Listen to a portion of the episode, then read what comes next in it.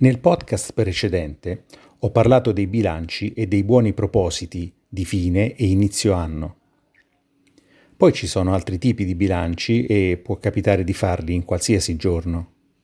Nel 2022 e poi proprio oggi sono venute a mancare persone importanti o famose in tutto il mondo. Regine, papi, artisti, sportivi. Uomini e donne che ovviamente non conoscevamo di persona, ma che in qualche modo, grazie alla loro popolarità, erano legati alla nostra storia indelebilmente.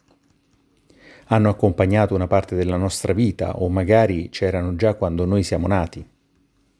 Abbiamo saputo praticamente tutto della loro vita pubblica e spesso anche di quella privata.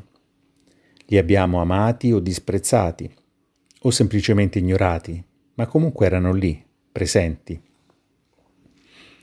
e quando la morte arriva portandoli via, anziani o troppo giovani ancora per andarsene, una parte di noi si ferma perché è come se da quel momento ci sia un prima e un dopo.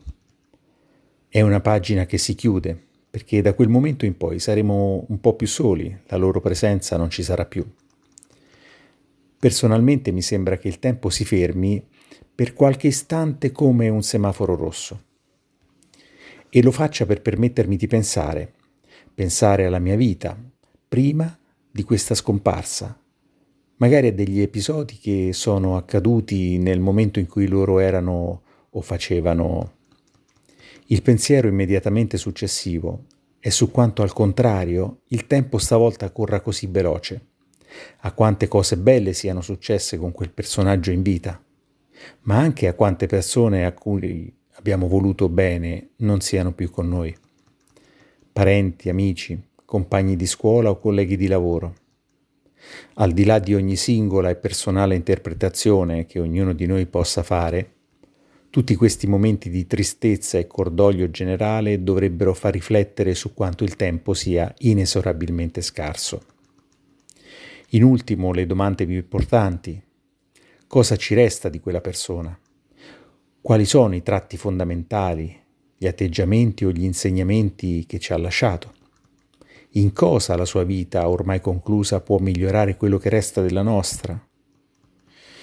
Anche queste sono considerazioni puramente soggettive, che ognuno di noi può fare se lo ritiene opportuno. Ciò che invece risulta sicuro e indiscutibile è dare la priorità a ciò che è veramente importante non sprecare il nostro tempo così prezioso in azioni superflue o in situazioni sterili, a svantaggio del perseguimento di obiettivi che ci arricchiscano come persone. Sono fortunato della possibilità e della percezione di avere ancora del tempo davanti. Chissà se riuscirò ad usarlo bene ed in modo soddisfacente. Di sicuro ce la metterò tutta. Sono Evaristo Tisci e questo è il mio podcast che si chiama perché? Ma forse lo cambio.